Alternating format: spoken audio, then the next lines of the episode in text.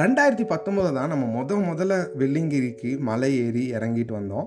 அப்படி மலை ஏறி இறங்கும்போது நம்ம ஒரு விஷயம் பார்த்துருப்போம்ல அந்த விஷயம் என்ன அப்படின்னு பார்த்தீங்கன்னா ஒரே ஒரு அண்ணா ஒரே ஒரு பாட்டில் தண்ணி மட்டும் எடுத்துட்டு கிட்டத்தட்ட பதினாலு கிலோமீட்டர் ஏழு மலை ஏறி இறங்கி அவர் பார்த்து நான் வியந்த அந்த ஒரு விஷயம் இந்த வாட்டி ரெண்டாயிரத்தி இருபத்தி நாலு ரெண்டாயிரத்தி பத்தொம்போது நம்ம ஏற ஆரம்பித்து ரெண்டாயிரத்தி இருபத்தி நாலு அன்னைக்கு நாம் பார்த்து வியந்த ஒரு விஷயம். நாமல்லும் நினச்சா ஆகலாம் பெருசா அப்படிங்கிற மாதிரி தான் இருந்துச்சு. நான் நினச்சி இந்த வாட்டி போயிட்டு வந்த ஒரு ஃபஸ்ட் வீக் ட்ரெக்கிங்னா வெறும் ஒரு தண்ணி பாட்டில் மட்டும் எடுத்துக்கிட்டு ஏறி இறங்கிட்டோம். வெல்லிங் இருக்குது அந்த அனுபவத்தை தான் இன்றைக்கி நீங்கள் கேட்டு மகிழ்ந்து மனதில் பதிய வைக்க போகிறீங்க நீங்கள் கேட்டுட்ருக்கிறது என் குரல் எபிசோடோட நினச்சி பார்க்காத ஒரு நடந்தது ஒரு விஷயந்தான் இந்த வெள்ளிங்கிரி ட்ரெக்கிங் கிட்டத்தட்ட அடுத்த பதினஞ்சு வாரத்துக்கு நம்ம ஒவ்வொரு சனி ஞாயிறும் நம்ம வந்து ட்ரெக் பண்ணி போக போகிறோம் ஒவ்வொரு அனுபவத்தையும் உங்ககிட்ட சொல்ல இருக்கேன். ஏன் அப்படின்னு பார்த்தீங்கன்னா இது நம்ம காடு நம்ம வீடு. வாங்க இந்த எபிசோட கேட்கலாம். இந்த பொருள் மேலே நம்ம கொண்ட ஆசைனால நமக்குள்ள ஒரு விஷயம் ஏற்படும். என்ன தெரியுமா? பொருள் மேலேயோ மனிதங்க மேலேயோ இல்லை காதலி மேலேயோ காதலன் மேலேயோ ஏதோ ஒரு மேலே நீங்கள் ஆசை வச்சீங்கன்னு வைங்களேன். அந்த ஆசை உங்களுக்கு ரிட்டர்ன் கிஃப்டாக ஒன்று தரும். அதுக்கு பேர் தான் பயம்.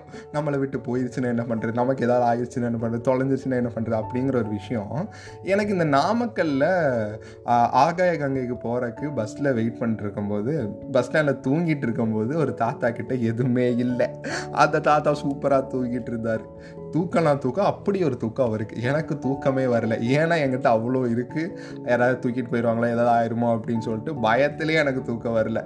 ஆனால் இந்த வாட்டியில் ஆறாயிரத்தி ஐநூறு அடி உயரத்தில் நான் தூங்கின தூக்கம் இருக்குது பாருங்கள் அடித்த குளிர்லையும் கிட்டத்தட்ட ஒரு ஒரு மணி நேரம் நான் தூங்கினேன். அப்படி ஒரு தூக்கம். ஏன்னா என்கிட்ட எதுவுமே இல்லை.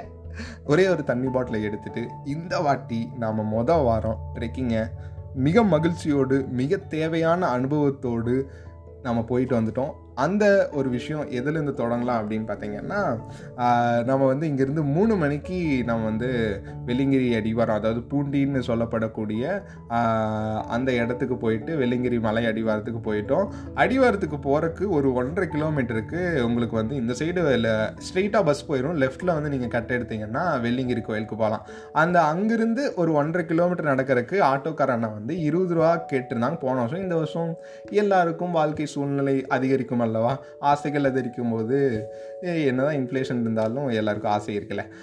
அதனால வந்துட்டு அந்த முப்பது ரூபா ஆக்கிட்டாங்க. நான் முப்பது ரூபா தரணுமா? ஒரு கிலோமீட்டருக்குன்னு சொல்லிட்டு அடித்த வெயிலில் தார் ரோட்டில் சாக்ஸை போட்டுட்டு நடந்து போனேன் பாருங்கள் அங்கே போனே வந்து காலில் கொப்பளிச்சிச்சு பேசாமல் முப்பது ரூபா தந்துருக்கலாமோ அப்படின்னு நினச்சேன். ஆனால் முப்பது ரூபா தரல. அதுக்கப்புறம் வந்து கரெக்டாக மூணு மணிக்கு வந்து வெள்ளிங்கிரி கோயில் வந்து நடத்திருந்தாங்க போய் சாமி கும்பிட்டு அதுக்கப்புறம் இறைவா என்னோடு வாப்பா அப்படின்னு ஒரு சின்ன நம்பிக்கையோடும் மிக முக்கியமான நம்பிக்கை இந்த மேகமலையில் நம்ம கிட்டத்தட்ட ஒரு எட்டு கிலோமீட்டர் அடர்ந்த வனப்பகுதிக்குள்ளே எப்போ யானை வரும் எப்போ என்ன வரும்னு தெரியாத அந்த வனத்துக்குள்ளே தார் ரோடு அது ஒரு எஸ்டேட் கண்ட்ரோலில் இருக்கக்கூடிய ஒரு காடு தான். இருந்தாலும் எவ்வளோ நடக்கும். அப்போது நான் நம்பின ஒரு விஷயம் இந்த சைடு என்னோடய ட்ரீம் மதர் இந்த சைடு அன்பின் வலியது உயிர்நிலை அப்படின்னு சொல்லி கொடுத்தா அந்த ஒரு ஃபேவரட் பர்சன் அவங்க ரெண்டு பேரும் நடந்து வந்தாங்கன்னு சொல்லி அந்த ட்ரெக் கம்ப்ளீட் பண்ணது எப்படியோ அதே மாதிரி தான் இதில் வந்து மொத மலை ஏறினதுக்கப்புறம் எனக்கு வந்துட்டு தண்ணி சரியாக தவிக்க ஆரம்பிச்சது. தண்ணி கிடைக்கல. மூணாவது மலைக்கு தான் தண்ணி கிடைக்குன்னு சொல்லிட்டு இருந்தாங்க. அப்புறம் நான் வந்து மூணாவது மலை போகிற வரைக்கும் அக்கா அங்கே போகிறாங்க அவன் அங்கே போகிறா சீக்கிரம் போ பாஜி. அவங்க வந்து அப்படியே அந்த ஓன் இமேஜினேஷன்லேயே வந்து நடந்து போயிட்டுருக்கோம். ஸோ நான் எப்போ எந்த இடத்துல தனியாக போனாலும் இமேஜினேஷன் படி ட்ரீம் மதர் ஆகட்டும் அந்த பொண்ணாகட்டும் நம்ம கூடயே வருவாங்க. ஒரு ஒரு ஐதீகம் ஒரு நம்பிக்கை ஒரு பேர் பேரன்புன்னு சொல்லலாம். அப்படி இவங்க ரெண்டு பேரும் அந்த ரெண்டாவது மலையில் என் கூட துணையாக இருந்து மேலே போயிட்டோம். மேலே போகும்போது பார்த்திங்கன்னா நம்ம மொத மலையிலேருந்தே ஒரு விஷயம் நமக்கு ஏற்படுத்தது அது என்னென்னா இந்த உண்ணாவிரதம் அதுக்கப்புறம் மௌன விரதம் இது ரெண்டும் நாம் இந்த வாட்டி இருந்து பார்ப்போம். இந்த ஒரு ஒன்றரை நாள் நாங்கள் இருந்தேன். அந்த ஒன்றரை நாள் அப்படி இருந்து பார்ப்போம்னு சொல்லிட்டு மேலே போய் மேலே போய் சாமி பார்க்குற வரைக்கும் எதுவும் சாப்பிடக்கூடாது. தண்ணி மட்டும்தான் குடிக்கணும். அதுக்கப்புறம் வந்து யாருக்கிட்டையும் பேசவும் கூடாது. அப்படிங்கிற ஒரு முடிவு எடுத்துகிட்டு ஏற ஆரம்பித்தா போகிற வரவங்க எல்லாம் இன்னும் எத்தனை கிலோமீட்டர்னா கீழே போகிறக்கு இன்னும் எவ்வளோ நேரம்னா கீழே போகிற அப்படின்னு கேட்டுகிட்டே போகிறான் எனக்கு வாய் துடிக்குது நாக்கு விடல அப்படிங்குது. அதுக்கப்புறம் வந்துட்டு மனசை கண்ட்ரோல் பண்ணிட்டு நான் அப்படியே மேலே போயிட்டேன். ஆனால் இந்த இடத்துல ஃபஸ்ட்டு அனுபவம் என்ன அப்படின்னு பார்த்தீங்கன்னா ஃபஸ்ட்டு டைம் யாருமே லைஃப்பில் ஜெயிச்சிட மாட்டாங்க தம்பி தங்கச்சி. அப்படி அவங்க ஜெயிக்கிறாங்கன்னா அவங்களுக்கு முன்னாடி பல வாட்டி தோத்தவங்க அவங்களுக்கு ஹெல்ப் பண்ணியிருப்பாங்க. அதனால தான் அவங்க ஃபஸ்ட் டைம் ஜெயிச்சிருப்பாங்க. ஸோ இந்த வாட்டி வந்து நம்ம ஃபஸ்ட் டைம் மௌன விரத்தை க கடைசியாக கடைப்பிடிக்கல அப்படின்னே சொல்லலாம். ஏன் அப்படின்னு பார்த்தீங்கன்னா ரெண்டு இடத்துல வந்து நான் பேசிட்டேன். ஒன்று வந்து தண்ணி பிடிக்கிற இடத்துல யாரோ எங்கிட்ட வந்து பார்த்து போங்க சாமி அப்படின்னு சொன்னாங்க.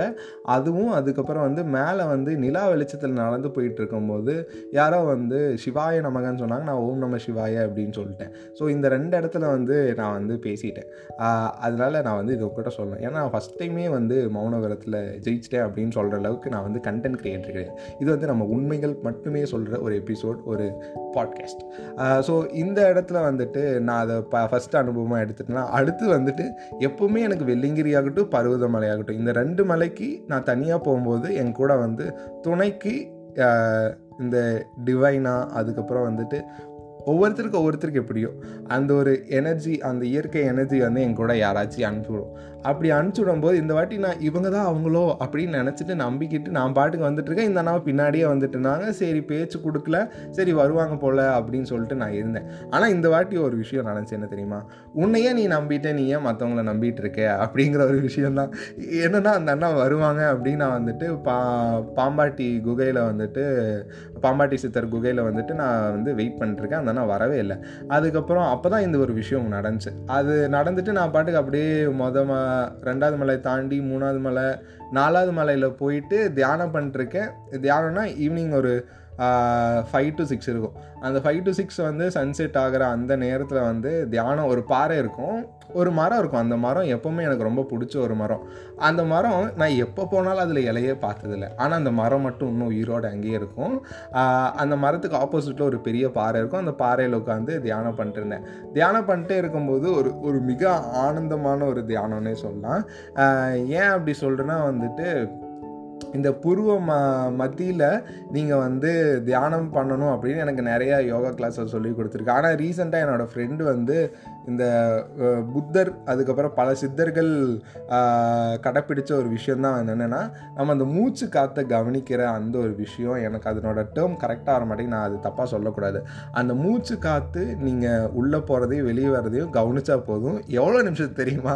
கிட்டத்தட்ட ஒரு மூணு நிமிஷத்துக்கு. ஆனால் என்னால் இது வரைக்கும் ரெண்டரை நிமிஷத்தை தாண்ட பண்ண முடியல. ஆனால் ஃபஸ்ட்டுலாம் ஒரு நிமிஷம் தான் கரெக்டாக இருக்கும். இப்போ ரெண்டு நிமிஷத்துக்கு வந்திருக்கேன். அடுத்து மூணு நிமிஷத்துக்கு வந்துடுவேன் ஏன்னா இந்த மூணு நிமிஷத்தில் டக்கு டக்கு டக்கு டக்குன்னு என்ன வரும் தெரியுமா? மண்டைக்குள்ளே தாட்ஸ் வந்துக்கிட்டே இருக்கும். ஆனால் அது இயல்பு தான். அதை நான் புரிஞ்சுக்கிட்டு அதுக்கப்புறம் அந்த இடத்துல உட்காந்து கிட்டத்தட்ட ஒரு அரை மணி நேரத்துக்கு மேலே தியானம் பண்ணிட்டு இருந்தேன். அந்த அண்ணா வரவே இல்லை. அதுக்கப்புறம் தான் இன்னொரு ஃபிலாசபிக்கலான ஒரு விஷயம் புரிஞ்சு அது என்னென்னா நம்ம வந்து ஒருத்தர் மேலே இது ஏதோ ஏதோ ஒரு விஷயத்து மேலே நம்பிக்கை வச்சு நம்ம காத்திருப்பு அந்த நேரம் இருக்குல்ல அது நடக்காமல் போச்சுன்னா நமக்கு போனால் வராத ஒன்று தான் போகுது. அது என்னென்னா நேரம். அதை தெரிஞ்சுக்கிட்டு நான் அப்புறம் வந்து இருட்ட ஆரம்பிச்சிச்சு. அப்படி அதே இருட்ட ஆரம்பித்ததுக்கப்புறம் தான் ஒரு ஒரு மிக முக்கியமான ஒரு அடுத்த அனுபவம் தான் வந்துட்டு இந்த நிலா வெளிச்சத்தில் நடந்து போயிட்டு இருக்கேங்க வெள்ளிங்கிரியில் வச்சோ சூப்பராக இருந்துச்சு. மேலே பார்த்தா நட்சத்திரம் ஜொலிக்குது. அதுக்கிடையில் பொட்டு வச்சேன். ஒரு வண்ண நிலா அப்படிங்கிற மாதிரி வந்துட்டு அந்த அந்த நிலா பாதி நிலா தான் இருந்துச்சு. ஆனால் அதுவே அவ்வளோ வெளிச்சம் தந்துச்சு. அந்த லைட்டு போட்ட மாதிரி காட்டு காட்டுக்கே லைட்டு போட்ட மாதிரின்னு வச்சுக்கோங்களேன். நிலா என் தலைக்கு மேலே வந்துட்டு இருக்குது கீழே வந்து என் நிழல் இருக்குது நேராக பார்த்தா வந்துட்டு ஏழாவது மலை தெரியுது. அதுலேயே நாங்கள் நடந்து போயிட்டுருக்கோம். நடந்து போயிட்டே இருக்கும்போது ஒரு பேச்சு துணை கொடுத்துட்டே அப்படியே வந்துட்டே இருந்தாங்க. நான் இன்னுமே அந்த மௌன விரத்தை வந்து இது பண்ணல. அதுக்கப்புறம் நம்ம மேலே கிட்ட கிட்டத்தட்ட ஒரு எட்டு மணிக்கு போயிட்டோம். எட்டு மணிக்கு போயிட்டு ஒரு பத்து மணிக்கு அந்த உண்ணாவிரதம் மௌன விரத்தையும் நான் முடிச்சிட்டேன். முடிக்கும்போது பார்த்தீங்கன்னா சரியான பசி. இந்த இயற்கை ஒரு அதிசயமானது. சிவனை நம்பினோர் கைவிடப்பறார். சிவன் இருக்காருன்னு பார்த்து பாருங்கிற ஒரு விஷயம் இருக்குல்ல அது எனக்கு அந்த இடத்துல நடந்துச்சு. என்னன்னா ஈஸ்வரா எனக்கு பசிக்குது அப்படின்னு நான் மனசுக்குள்ளே வேண்டுறேன் வேண்டி அஞ்சாவது நிமிஷம் ஆனால் இது எல்லாமே ஒரு யூனிவர்சல் கனெக்ட்னு தான் சொல்லலாம். நான் ஒரு அரை மணி நேரம் லேட்டாக வந்து எங்கோ ஒரு பக்கம் உட்காந்து இந்த ட்ரெக் எப்படின்னா நான் ஒரே ஸ்டெச்சில் ஏறினேன் ஒரே ஸ்டெச்சில் இறங்கிட்டேன். எந்த இடத்துலையுமே உட்காரவே இல்லை. ஒரு ரெண்டு நிமிஷம் கேப் எப்போவுமே ஒரு இருபது நிமிஷம் நான் நாற்பது நிமிஷம்லாம் உட்காரது உண்டு. ஆனால் இந்த வாட்டி அவ்வளோ நேரம் உட்காரனால அங்கே மேலே போயிட்டு அந்த அஞ்சு நிமிஷம் லேட்டாக வந்திருந்தேன்னா எனக்கு அந்த அன்னைக்கு ஒரு கிடச்சி என்ன தெரியுமா? ஆறாயிரத்தி ஐநூறு அடி உயரத்தில் six thousand five hundred feet கடல் மட்டத்துலேருந்து உயரம் தான் நம்மளோட வெள்ளிங்கிரி மலையோட உச்சி. அந்த உச்சியில் கையில் பார்த்தீங்கன்னா ரெண்டு தோசை. சுட சுட இல்லை ஜில்லு ஜில்லுன்னு. அடிக்கிற குளிரில் அதுங்களாம் ஜில்லு ஜில்லுன்னு ஆயிரும். அதுக்கப்புறம் அதுக்கு மேலே கோயம்புத்தூருக்குன்னே உருத்தான ஒரு விஷயம் அது என்னென்னா தேங்காய் சட்னி. அந்த வெள்ளை வெள்ளையன்னு இருக்கக்கூடிய அந்த தேங்காய் சட்னி நடுவில் சைடில் வந்து அந்த காலிஃப்ளவர் குழம்பு அது பக்கத்தில் வந்துட்டு பார்த்தீங்கன்னா சாம்பார். இது மூணையும் அந்த இடத்துல மிக்ஸ் பண்ணி எடுத்து வாயில் எடுத்து வைக்கிறேன். அது அதெல்லாம் வந்துட்டு சான்ஸே கிடையாது. அந்த மாதிரி ஒரு அனுபவம் மேலே சாப்பிட்டேன்னா கீழே ஒரு அனுபவம் வந்துச்சு. அது நான் இந்த எபிசோடோட கடைசியில் சொல்கிறேன் அது என்ன நடந்துச்சுங்கிறது. அதுக்கப்புறம் அந்த அன்னைக்கு நைட்டு ஃபுல்லாக கிட்டத்தட்ட ஒரு ஏழு மணி நேரம் பத்து டிகிரி பத்துலேருந்து பதிமூணு டிகிரியில் இருக்கக்கூடிய அந்த டெம்பரேச்சர் குளிராக குளிர் அப்படி ஒரு குளிர். ஆனால் இந்த வாட்டி வேஷ்டி இருக்குல்ல நான் நம்ம அந்த காட்டன் வேஷ்டியில் தான் நான் வந்து வேஷ்டி கட்டிட்டு ஒரு ஹுட்டி எடுத்துகிட்டு போயிருந்தேன். அப்படி போகும்போது அவ்வளோ குளிர் ஃபஸ்ட்டெல்லாம் எனக்கு அங்கெல்லாம் இருக்கவே முடியாது.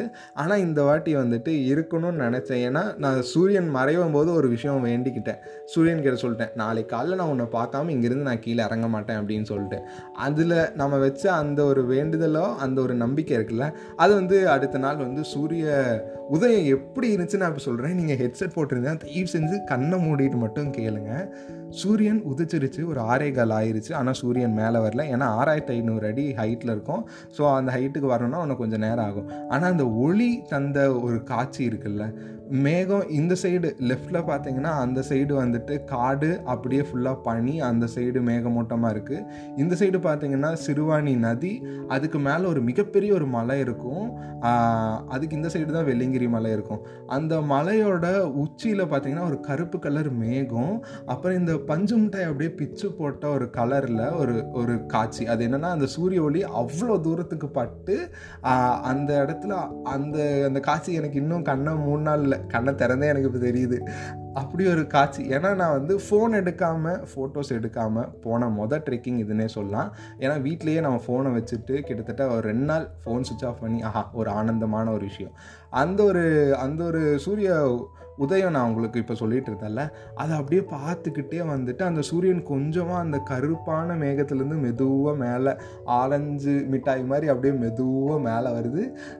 மேலே வரும்போது அந்த மேகம் அதுக்கு மேலே இருக்கக்கூடிய அந்த வெள்ளை கலர் மேகம் வந்து திடீர்னு கோல்டன் கலரில் மாறுது. அந்த கோல்டன் கலரில் மாறதுக்கப்புறம் அப்படியே இந்த சூரியன் மேலே வந்துக்கிட்டே இருக்குது அந்த காட்சி இல்லை. கிட்டத்தட்ட ஏழு மணி நேரம் குளிரில் நடுங்கிட்டு இருந்த எனக்கு கிடைச்ச ஒரு வரப்பிரசாதம் அப்படின்னே சொல்லலாம்.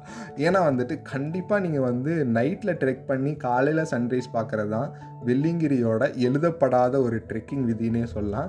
ஆனால் நீங்கள் குளிர் தாங்கணும் உடல் அதுக்கப்புறம் மனது. இது நான் இது ஒரு சில விஷயங்கள் உங்களுக்கு கரெக்டாக இருந்துச்சுன்னா நீங்கள் சன்ரைஸ் கண்டிப்பாக பார்த்தலாம் பா இவ்வளோ வாட்டி போயிருக்க எனக்கே ஒரு சில வாட்டி நான் சன்ரைஸ் பார்த்ததில்ல. அதுக்கப்புறம் நைட்டில் வந்து நான் அந்த சுனையில் குளித்ததே இல்லை. அவ்வளோ சில்னஸ் இருக்கும். காலையிலே அவ்வளோ சில்னஸ் இருக்கும்.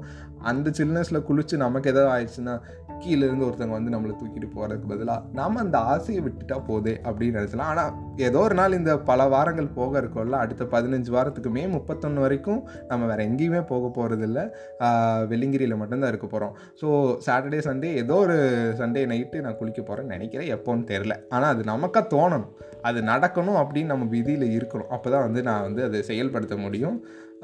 அதுக்கப்புறம் நம்ம வந்து கீழே இறங்கி வந்துட்டு இருக்கும்போது ஒரே ஸ்டெச்சில் கீழே இறங்கி வந்துகிட்டே இருக்கோம். நிறைய பேர்த்து கூட பேசிக்கிட்டே அப்படியே வந்து நடந்து வந்துட்டே இருக்கோம். பல பேர் வந்து ரெஸ்ட் எடுத்துட்டாங்க. இந்த ட்ரெக் வந்து எனக்கு ரொம்ப எளிமையாக இருந்துச்சு. ஏன் அப்படின்னா நம்ம ஜனவரி மாதம் வந்து அகஸ்தியர் கூடும். நீங்கள் வாழ்க்கையில் ஒரு டைம்னாச்சு கண்டிப்பாக இந்த ஒரு ட்ரெக்கிங் நீங்கள் போய் ஆகணும்னு சொல்லுவேன். அவ்வளோ கடினமான ஒரு ட்ரெக்கிங்னே சொல்லலாம்.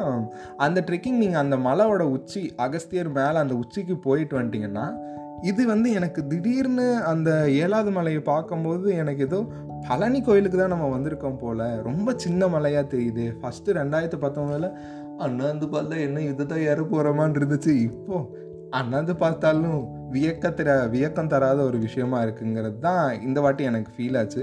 நான் இவ்வளோ நேரத்தில் கீழே வந்துடுவேன்னு நினைக்கவே இல்லை. கீழே கரெக்டாக ஒரு பன்னெண்டுக்கு நான் வரணும்னு நினச்சேன். பன்னெண்டரை கீழே வந்துட்டேன். க பன்னெண்டு மணிக்கு ஏன் வந்தேன்னு பார்த்தீங்கன்னா ஒரு பாட்டி சொல்கிறாங்க பன்னெண்டு மணிக்கு அன்னதானம் போடுவாங்களா நீங்கள் நாளைக்கு சா- நாளைக்கு மதியம் வந்து சாப்பிடுங்க அப்படின்னு சொல்லிட்டு போயிட்டாங்க. சரி நான் வந்து சாப்பிடுவோன்ட்டு போகிறேன் பசியோடு இருக்கிறவனோட அந்த வெறி அந்த ஒரு விஷயம் இருக்குல்ல கண்ணகி விட்ட சாபத்தை விட கண்ணகி மதுரையை அடித்த அந்த வெறியை விட அந்த நெருப்பை விட பயங்கரமானதுன்னு சொல்லலாம். அப்பேற்பட்ட விஷயம் தான் இந்த பசி எனக்கு சொல்லி கொடுத்த விஷயம். ஏன்னா பசி தான் பெருங்கடவுள் ஏன்னா அந்த தோசை சாப்பிட்டதுக்கு அப்புறம் அடுத்த நாள் காலையில் தான் வந்துட்டு நான் போய் அந்த பஞ்சலிங்கத்தை வந்து நாங்கள் வந்து சிவன் சுயம்பலிங்கத்தை போய் நான் பார்க்குறேன். ஏன்னா என்னை பொறுத்த வரைக்கும் போகர் ச சமாதியில் எனக்கு ஏற்பட்ட ஒரு விஷயந்தான் பசியே பெருங்கடவுள்னு அன்னைக்கு நான் உணர்ந்த ஒரு விஷயத்தை தான் இன்ன வரைக்கும் கடைப்பிடிச்சிட்டு இருக்கேன். அந்த ஒரு பசி வந்துட்டு எனக்கு வந்து ரொம்ப கொடூரமாக எனக்கு ஒரு விஷயத்த சொல்லி கொடுத்து என்ன தெரியுமா? பசியோடு நான் போய் அன்னதானத்தை நிற்கிறேன் மொதல் அன்னதான கூடத்தில் உள்ளே சாப்பிட்டு இருக்காங்க. சாப்பாடு எப்படியோ இருக்குது இல்லைன்னு சொல்லிட்டாங்க. ஆனால் அந்த இடத்துல தான் கருமா வேலை செய்யுது. ஏன்னா நான் ரெஸ்டாரண்ட்டில் வேலை பார்க்கும்போது என்னால் திடீர்னு ஒரு ப்ரெஷரை ஹேண்டில் பண்ண முடியல. இல்லை திடீர்னு வந்துட்டு ஆர்டர்ஸ் அதிகமாக வந்துடுச்சுன்னா வந்துட்டு நான் அடுத்த வரவங்கக்கிட்ட சாப் அதாவது ஃபுட் இல்லை நீங்கள் கேட்குறது இல்லை அப்படின்னு சொல்லி அவங்கள நிறையா பேர்த்த வெளியே அனுப்பிச்சுட்ருக்கேன். அது நான் செஞ்ச கருமாக்கு எனக்கு எதிர்வினை அந்த நடந்துருச்சு. ஆனால் அடுத்தது கீழே வந்து வந்து வெளியே வந்து அன்னதான பெருவிழா அப்படின்னு போட்டிருக்கான் ஆனால் உள்ளே போனால் கொடுமையான ஒரு விஷயம் நடந்துட்டு இருக்கு அது என்னென்னா இன்னும் வெள்ளிங்கிரியில் வந்து அஃபிஷியலாக அந்த அன்னதானம் போட போட ஆரம்பிக்கலாம் அதான் இருபத்தி நாலு மணி நேரம் அங்கே அன்னதானம் போடுவாங்க வெள்ளிங்கிரி சீசன் ஆரம்பிச்சுட்டா. ஆனால் இந்த வாட்டி வந்து ஒரு யாரோ ஒரு தனியார் வந்துட்டு அவங்களோட வேண்டுதல் நிறைவேறணும்னு சொல்லிட்டு அதாவது இது எப்படி தெரியுமா? வேண்டுதல்லாம் இருக்கும். நீங்கள் செய்யாத ஏதோ ஒரு பாவத்தை செஞ்சுட்டு அதுக்கு பரிகாரம் தேடி போய் ஒருத்தர் சொல்ல நீங்கள் அதை செய்ய அவர் அதில் சாப்பிட அப்படி தான் இருந்துச்சு. இந்த காட்சி எப்படி நடந்துச்சு நான் சொல்கிறேன் நாங்கள் எல்லோரும் ஒரு நூறு பேர் பசியோட வெளியே காலையிலேருந்து ஒரு ப நான் பன்னெண்டு மணிக்கு வந்தோன்னா ஒரு அண்ணா பதினோரு மணிக்கு வந்தாங்க இன்னொரு அண்ணா பத்து மணிக்கு கீழே வந்தாங்க. பத்து மணிலேருந்து ஒரு ரெண்டு மணி வரைக்கும் ஒருத்தன் பசியோட மலையில் தண்ணி மட்டுமே குடிச்சிட்டு கீழே இறங்கி வந்து பசியோடு இருக்கிறவனுக்கு நீங்கள் சோறு போடாமல் பக்கத்துலேயே எந்நேரமும் அன்னதானம் கிடைக்கக்கூடிய இல்லை அவங்க தான் சாமி அப்படின்னு நம்பப்படுற அந்த மனிதர்களுக்கு சாப்பாடு போட்டு அவங்க சாப்பிட்டு அதுக்கப்புறம் உங்கள் இலையில் சாப்பாடு போடுங்க அப்படின்னு அவங்க சொல்லி நீங்கள் சாப்பாடு போட்டால் அது எப்படி இருக்கும்னு நீங்கள் தயவு செஞ்சு இமேஜின் பண்ணி பாருங்கள் அப்படி தான் அந்த இடத்துல நடந்துச்சு. இதையே நான் இந்த இடத்துல பதிவு பண்ணுறேன் அப்படின்னு பார்த்தீங்கன்னா அந்த நாலு பேர் வந்து பூஜை பண்ணி சாப்பிட்டு அதுக்கப்புறம் நீங்கள் சாப்பிட்டு உங்கள் பின்னாடி சாப்பிட்றதுக்கு அடுத்த ஒருத்தன் பசியோட வெறியில் நின்றுருக்கான். இப்போ நீங்கள் வந்து சாப்பிட்ருக்கீங்க உங்கள் வீட்டில் உங்கள் வீட்டில் பின்னாடியே வந்துட்டு உங்கள் பையனோ இல்லை தம்பியோ தங்கச்சியோ யாரோ ஒருத்தங்க பசியோடு சாப்பிட்டு சாப்பிட்றதுக்கு நின்றுருக்காங்க. உங்களால் அந்த சாப்பாடை எப்படி சாப்பிட முடியும்? நீங்கள் நினச்சி பாருங்கள் நான் வந்து சரி எனக்கு எப்படியோ சாப்பிடலாம். நம்மக்கிட்ட வந்து காசு மிச்சம் பண்ணணும்னு சாப்பிட்லான்னு நினச்சிட்டு இருந்தேன். எனக்கு கொஞ்ச நேரத்தில் ஒரு விஷயம். எனக்கு இந்த வெள்ளிங்கிரிக்கு போனால் மட்டும்தான் வந்து தோணாத பல விஷயங்கள் தோணும்னு சொல்லலாம். ஏன்னா வந்து அந்த சாமியார் சாப்பிட்றாங்க. அவங்க வந்து ஏதோ ஒரு விஷயம் அவங்களுக்கு கொடுக்குறாங்க. அதுக்கப்புறம் இந்த அண்ணா வெளியே போய் தம் அடிச்சிட்டு இருக்காரு எனக்கு அப்போ என்னென்னா அத்தனை ஒரு நூறு பேர்லேருந்து நூற்றம்பது பேர் பசியோட உச்சத்தில் இருக்காங்க. அவங்க என்ன வயிறு வயிறு அவங்களுக்கு எப்படி பேர்ன் ஆகிருக்கும் அதாவது அவங்க மனசு எவ்வளோ கஷ்டப்பட்டிருக்குன்னா இந்த சாப்பாடை நம்ம சாப்பிடணுமா? அந்த இடத்துல தான் வருது இந்த சுயமரியாதை. நீ நீங்கள் சாப்பிட்டு நாங்கள் சாப்பிடணும்னு சொல்கிற என்னடா எனக்கு அப்படி ஒரு சாப்பாடே வேணாம்னு சொல்லிட்டு பல பேர் எந்திரிச்சு கிளம்பிட்டாங்க. அதில் நானும் ஒருத்தன். இது சுயமரியாதைங்கிறத தாண்டி எனக்கு அந்த இடத்துல ஒரு விஷயம் என்ன ஏற்பட்டுச்சு அப்படின்னு பார்த்தீங்கன்னா ஒரு ஃபுட்டு நீங்கள் குக் பண்ணும் போதோ சரி ஒரு சாப்பிடும் போதோ சரி அதில் கண்டிப்பாக ஒரு எனர்ஜி இருக்குது நீங்கள் இந்த நேச்சுரோபதி டாக்டர்ஸ் கூட பேசுனீங்கன்னா உங்களுக்கு கண்டிப்பாக அவங்க சொல்லி தருவாங்க. அப்படிப்பட்ட அந்த ஃபுட்டு தயாரிக்கும் போதோ இல்லை அந்த ஃபுட்டை பரிமாறும் போதோ உங்களுக்கு வந்து ஒரு நல்ல எனர்ஜி இருந்தால் அந்த உணவு தான் உங்களுக்குள்ளே போய் ஒரு நல்ல எனர்ஜி உங்களுக்கு கொடுக்கும். அப்படி நான் வந்து இவ்வளோ பேர் வந்து அந்த ஃபுட்டை வந்து நெகட்டிவாக நினச்சிருப்பாங்க இதை நம்ம சாப்பிட்டா நம்ம என்ன ஆகுதுன்னு சொல்லிட்டு நான் அங்கேருந்து கிளம்பி வந்து வீட்டில் வந்து அம்மா வந்து தயிர் சாப்பாடும் அதுக்கப்புறம் ஒரு வடையும் போய் வாங்கிட்டு தான் சாப்பிட்டு அப்புறம் அடுத்த நாள் வந்து அதே பெயினும் அந்த பெயினை ஃபீல் பண்ணுற ஒரு விஷயந்தான் எவ்வளோ தான் ட்ரெக்கிங் போனாலும் நம்ம இந்த மொதல் மலை ஏறி இறங்கும் போது கிட்டத்தட்ட ஆயிரத்தி முந்நூறு படிக்கட்டுகள் பதினெட்டாயிரம் கற்கள் நிறைஞ்ச ஒரு மலை தான் மொத மலை. அந்த பதினெட்டாயிரம் கல்லில் ஏதோ ஒரு கல் எங்கள் கொள்ளு தாத்தா வச்ச கல்லுன்னு எங்கள் பாட்டி எனக்கு சொன்ன அந்த ஒரு உண்மை கதையை தான் எனக்கு இந்த வெள்ளிங்கிரியை அடிக்கடி போய் பார்க்கணுங்கிற ஒரு விஷயம். ஏன்னா அது எனக்கு பர்சனலாக கனெக்டான ஒரு இடம் தான் வந்து நம்ம காடு நம்ம வீடு.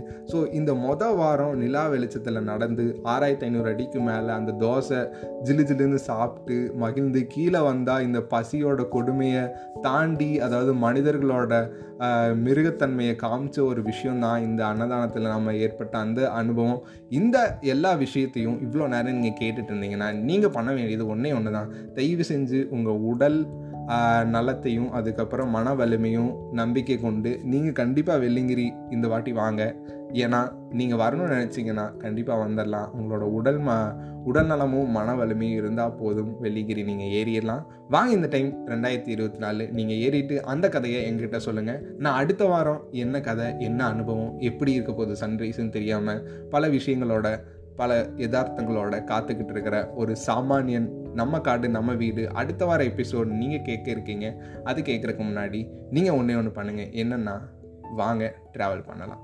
Travel travel travel travel travel பயணம் அது மேலே நம்ம வச்ச நம்பிக்கை பாதை முடிஞ்ச பின்பும் பயணங்கள் இருக்குங்கிறத நம்மக்கிட்ட ஒவ்வொரு டைமும் சொல்லிட்டே இருக்குது இந்த வெள்ளிங்கிரி பயணம் இதோட நிறைவு பெறாது. அடுத்தடுத்த எபிசோட் நீங்கள் கேட்க இருக்கீங்க.